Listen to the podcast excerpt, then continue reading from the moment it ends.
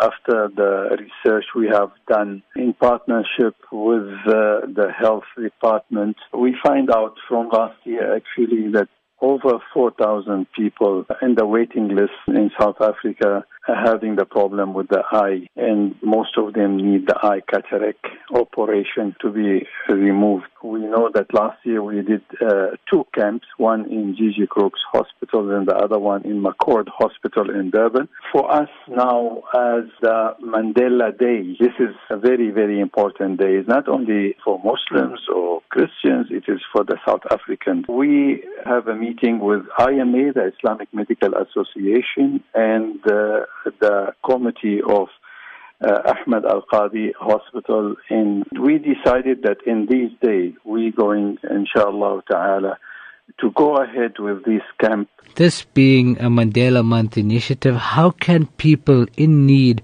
of this sort of eye care benefit from this initiative taking place tomorrow? We got the list of almost 25 patient who's going to operation tomorrow, Saturday, but uh, we're taking another 25 for next week and the following week under that uh, uh, celebration of Mandela Day. But uh, no, we will, inshallah ta'ala, uh, get to an agreement to do it almost like every second week. If we can do every second week about 25 to 50, we will be removing a lot of people from the waiting list. Can you confirm, is it completely free?